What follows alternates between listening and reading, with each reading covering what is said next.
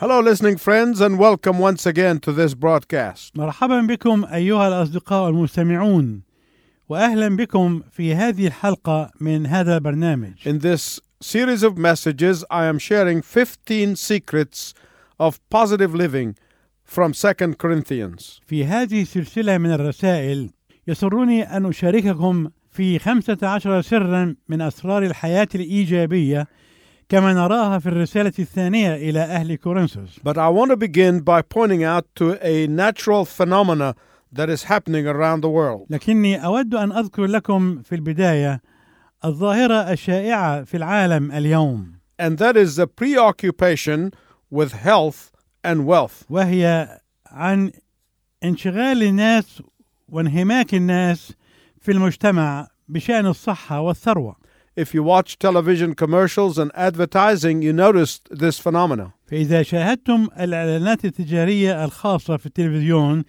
تستطيعون أن تدركوا انتشار هذه الظاهرة في كل مكان في العالم We spend enormous amounts of money trying to improve our lives. فنحن ننفق مبالغ ضخمة من الأموال في محاولة منا لتحسين حياتنا and we spend even more money to prolong our lives. بل إننا ننفق أموالا أكثر في محاولة منا أن نطيل حياتنا Now, my listening friend, don't misunderstand me. والآن أيها الصديق المستمع أرجو ألا يساء فهمي I am not telling you that there is something wrong with wanting to be healthy or prosperous. أنا لا أقول لك إنه يوجد خطأ ما في أن تكون لنا صحة جيدة كما أنه لا يوجد خطأ في الرغبة أن نكون أغنياء وناجحين But I'm here to tell you that if you think that finding health, wealth, and prosperity in this life is all that has meaning to you, then you will experience a huge shock. لكني أود أنني أقول لك إذا كنت تظن أن الحصول على الصحة والثروة والنجاح في هذه الحياة هو فقط الذي يعطي للحياة معنى فأنت عندئذ ستختبر صدمة كبرى If the vast majority of your efforts, your time, and your money are focused on health, wealth, and prosperity in this life alone, إذا كانت الغالبية العظمى من جهودك ووقتك ومالك تتركز فقط على أمور الصحة والثروة والنجاح في هذه الحياة وحدها then you are missing out on the very purpose of life. فأنت عندئذ يكون قد غاب عنك الهدف الحقيقي للحياة. The very reason why the Son of God left heaven, died on a cross, buried on a borrowed tomb, and rose again on the third day. إن السبب الحقيقي الذي من أجله ترك ابن الله السماء ومات على الصليب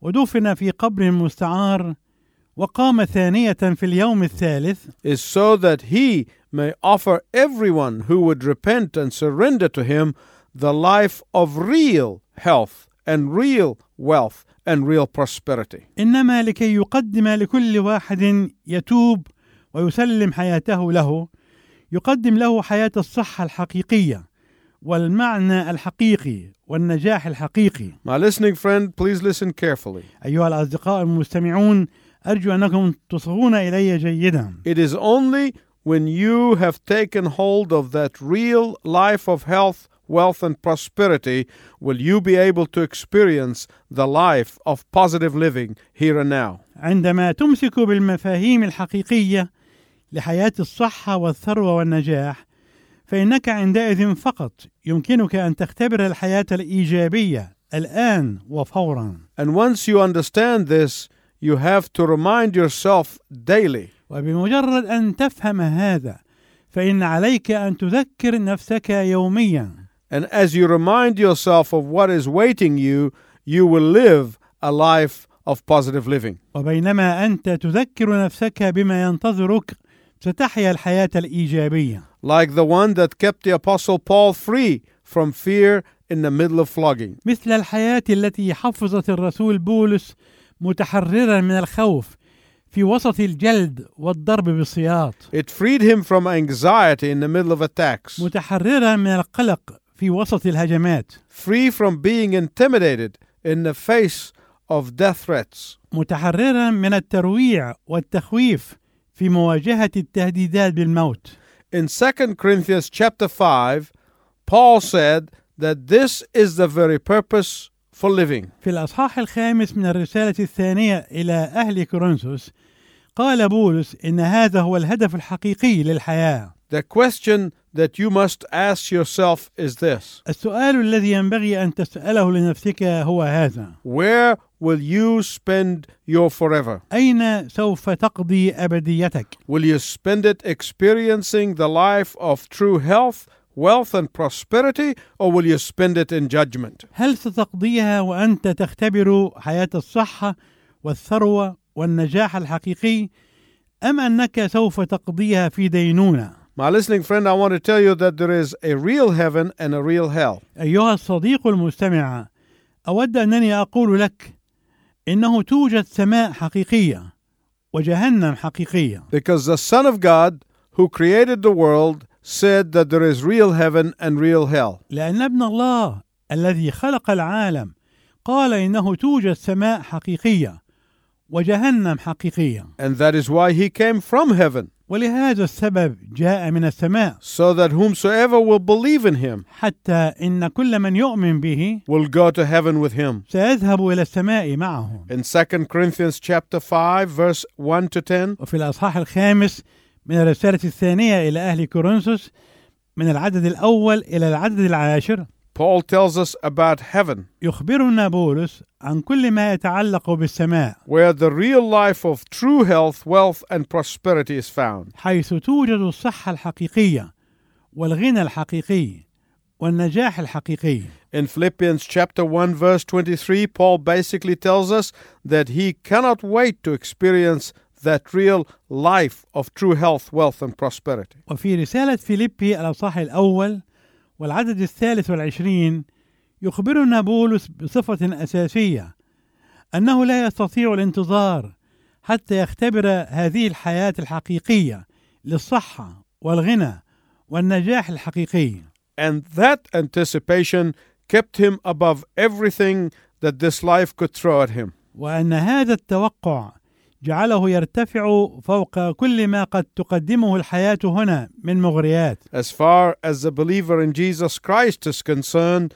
death does not scare us. وبالنسبة للمؤمن بيسوع المسيح فإن الموت لا يرعبنا ولا يخيفنا It is our release from the slums to the mansions. بل إنه يطلقنا من الأحياء القذرة الفقيرة إلى حياة القصور It is our transportation from disease to health. إنه ينقلنا من المرض إلى الصحة It is our ticket from prison to freedom. إنه بمثابة التذكرة التي نخرج بها من السجن إلى الحرية Let me tell you a few things about the real life of health, wealth, and prosperity. دعني أحدثكم أكثر عن الحياة الحقيقية للصحة والغنى والنجاح The first thing Paul tells us, it is moving from the slums to the mansion. أولا كما يخبرنا الرسول بولس إنها تشبه الانتقال من الأحياء الفقيرة القذرة إلى القصور And you find that in 2 Corinthians chapter 5 verses 1 to 4. تجد هذا في الأصحاح الخامس من الرسالة الثانية إلى أهل كورنثوس من العدد الأول إلى العدد الرابع Paul contrasts our current bodies with future glorified bodies. يقارن بولس بين أجسادنا الحالية وأجسادنا الممجدة في المستقبل He said, if this one is a tent, then the future one is a mansion in comparison. فيقول إذا كان الجسد هنا خيمة فإنه في المستقبل سيكون قصرا بالمقارنة معه Do you know what happens to a tent when it is out in the elements just for a few years? أتعرف ماذا يحدث للخيمة عندما تمر عليها بضع سنوات وهي تواجه العناصر الطبيعية كالهواء والتراب What begins to happen is that the pegs get loose and the ropes sag. الذي يبدأ في الحدوث هو أن أوتادها تتخلخل وحبالها ترتخي The material begins to tear, and every time it rains, the tent leaks water. ويبدأ قماشها في التمزق وفي كل مرة يحدث مطر فإن الماء يتسرب إليها It gets broken and tired. فهي تنكسر وتتعب It gets angry and frustrated. وهي تغضب وتحبط It gets diseased and sick. وهي تمرض But one day I'm going to be evicted from this tent. ولكن يوما ما سوف انتزع من هذه الخيمة My soul will enter into a body that is solid and secure. وسوف تدخل نفسي إلى جسد صلب وآمن Now, let me tell you what Paul is saying about this new body. دعني أقول لك بعض الأشياء التي يقولها بولس عن هذا الجسد الجديد Sin will not buffet it, الخطية لن تستطيع أن تصدمه أو تضربه disease will not shake it, والمرض لن يستطيع أن يهزه fear cannot get anywhere near it, والخوف لا يستطيع أن يقترب منه limitations will not be part of it, والعجز والقصور لن يكونا جزءا منه sorrow will have no place in it. والحزن لن يجد له مكانا فيه It is a glorified body like that body of Jesus after the resurrection. إنه جسد ممجد مثل جسد يسوع بعد القيامة So, death for the believer is an eviction from the slums to the mansion. فالموت إذا بالنسبة للمؤمن هو بمثابة انتزاع المؤمن من السكن في الأحياء الفقيرة القذرة إلى سكن القصور Secondly, it's like moving from a long distance relationship with the Lord to having a face to face relationship with Him. إنه بمثابة الانتقال من الشركة مع الرب عبر مسافة طويلة إلى الشركة مع الرب وجها لوجه We see this in verses 5 to 8. ونحن نرى ذلك من العدد الخامس إلى العدد الثامن Verse 5 says, فيقول العدد الخامس Now it is God who has made us for this very purpose ولكن الذي صنعنا لهذا عينه هو الله and has given us the Spirit as a deposit guaranteeing what is to come. الذي أعطانا أيضا عربون الروح ضامنا ما سوف يجيء When believers get their new glorified body, it will be the fulfillment of God's purpose for them. عندما يحصل المؤمنون على الجسد الجديد الممجد فإن ذلك يكون تحقيقا لقصد الرب لأجلهم God's ultimate and complete purpose for the believer can only be fully fulfilled when we cross to the other side. القصد النهائي والكامل للمؤمن يتحقق تماما عندما نعبر إلى الجانب الآخر When we get out of this body and into our glorified body, عندما نخرج من هذا الجسد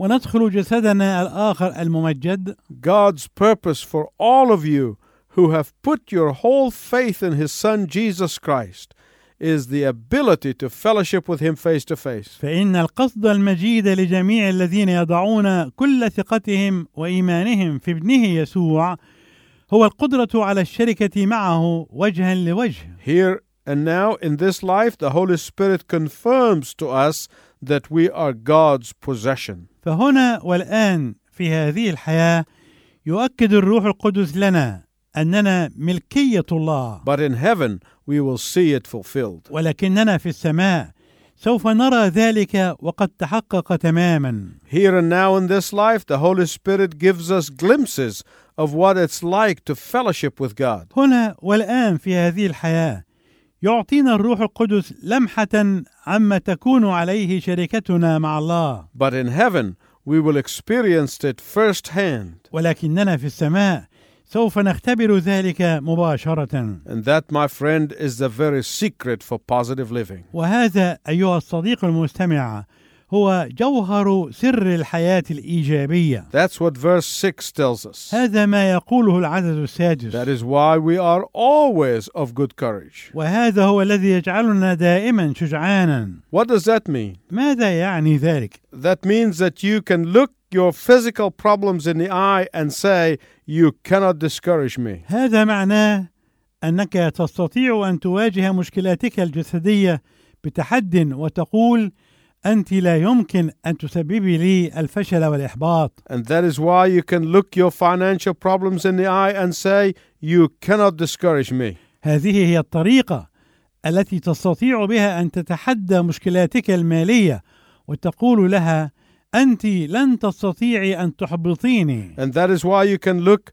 at anything that troubles you and say, You cannot trouble me because I am on my way home to heaven. ولهذا تستطيع أن تنظر إلى أي شيء يتعبك وتقول له أنت لا يمكن أن تتعبني لأني في طريق ذهابي إلى بيتي في السماء Some of you might be asking, how then should the believer live in this life? وقد يتساءل الواحد منكم ولكن كيف ينبغي أن يعيش المؤمن في هذه الحياة In the light of all these glorious things that are awaiting us. في ضوء كل هذه الأشياء المجيدة التي تنتظرنا Look with me at verses 9 and 10 of chapter 5 of 2 Corinthians. تأمل معي العددين التاسع والعاشر من الأصحاح الخامس من الرسالة الثانية إلى أهل كورنثوس لذلك نحترص أيضا مستوطنين كنا أو متغربين أن نكون مرضيين عنده لأنه لا بد أننا جميعا نظهر أمام كرسي المسيح لينال كل واحد ما كان بالجسد بحسب ما صنع خيرا كان أم شرا You notice the word ambition here, which is neutral. لاحظ كلمة الطموح هنا وهي كلمة محايدة There is good ambition and there is bad ambition. فهناك الطموح الحسن وهناك الطموح السيء There are selfish ambitions and selfless ambitions. وهناك طموحات أنانية وهناك أيضا طموحات ليست أنانية If you place the word ambition next to the word pleasing God, فإذا وضعت كلمة طموح بجوار كلمة إرضاء الله then ambition becomes desirable, حينئذ تصبح كلمة طموح كلمة مرغوبة holy, مقدسة sanctified, ومخصصة and magnificent. ورائعة The question is not whether ambition is right or wrong. والسؤال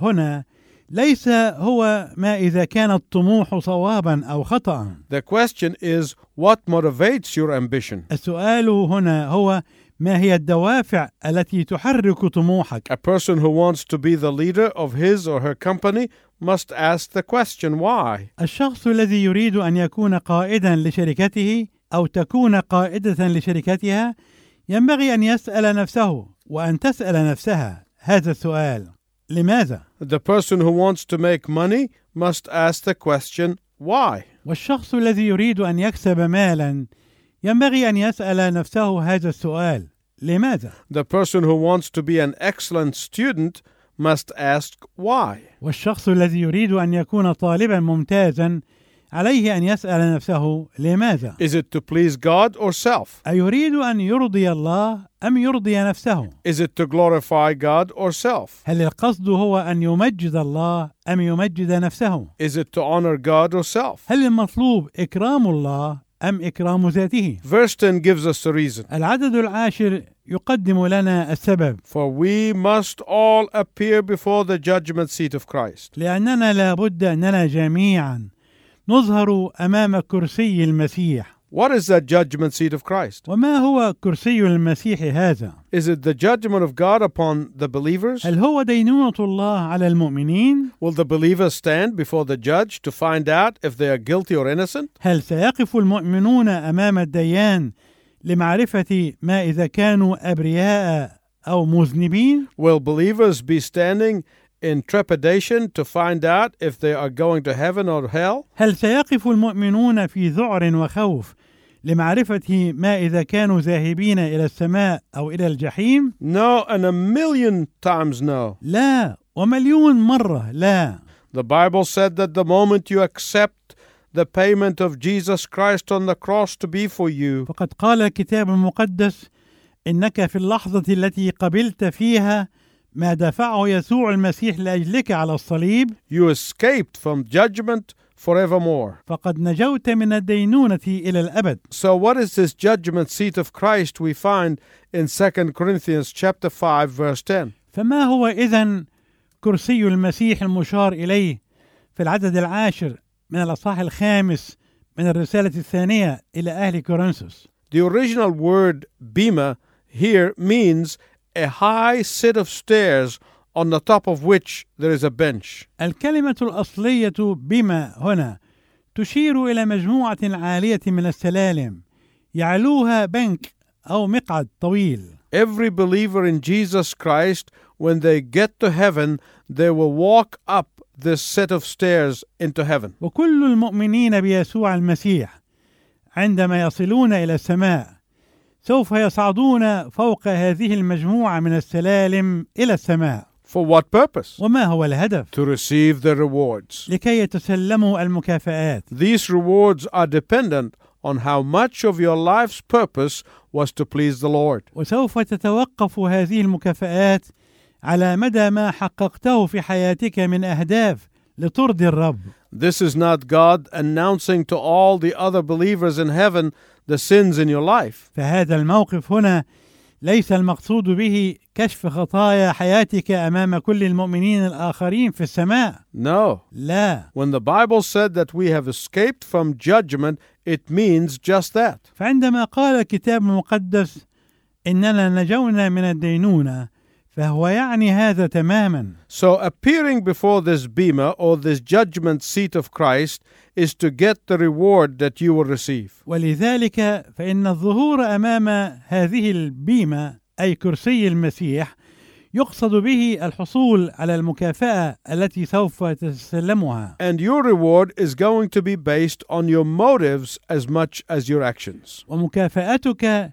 سوف تكون على أساس دوافعك بقدر ما تكون أيضا على أساس أعمالك And so, my listening friend, I want you to remember this as we leave you today. وهكذا أيها الأصدقاء المستمعون أود أنكم تتذكرون هذه الكلمات قبل أن نختتم هذه الحلقة من رسائلنا Is there going to be rewards for you in heaven when you stand before Christ? هل ستجد في انتظارك أي مكافآت في السماء عندما تقف أمام كرسي المسيح If you are in doubt, then start living this life for the life to come. اذا كنت تشك في ذلك اذا عليك ان تعيش هذه الحياه وانت تنتظر الحياه القادمه Sometimes some Christians are accused of being so heavenly minded that they are of no earthly good. احيانا بعض المسيحيين يتهمون ان تفكيرهم مركز في السماء وأنهم لا يعبؤون بأي شيء يحصل لهم على الأرض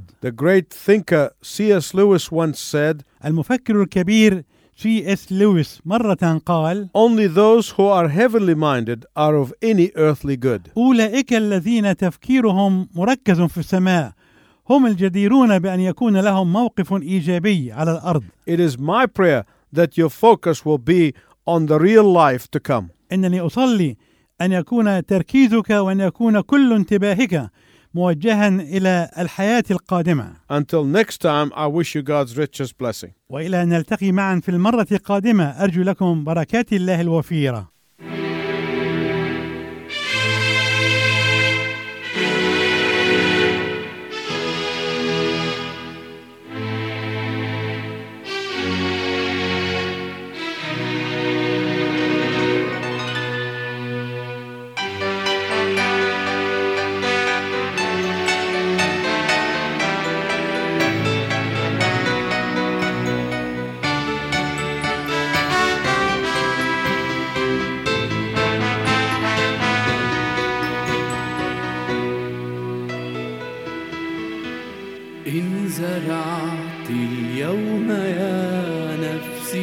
فسادا وخصام تحصدين الشر يوما من بعيد أو قريب.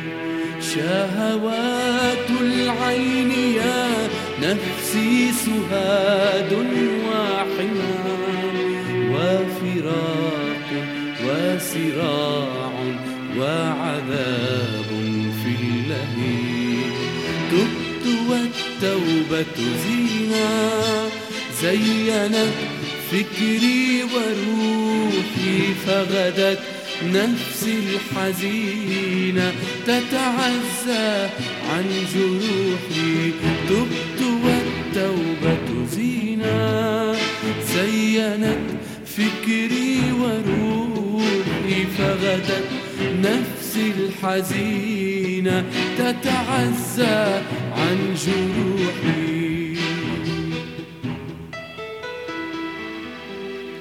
تمردت بعنف ونزفت من دماء ومشيت في دروب الحمقى والجهل المعين.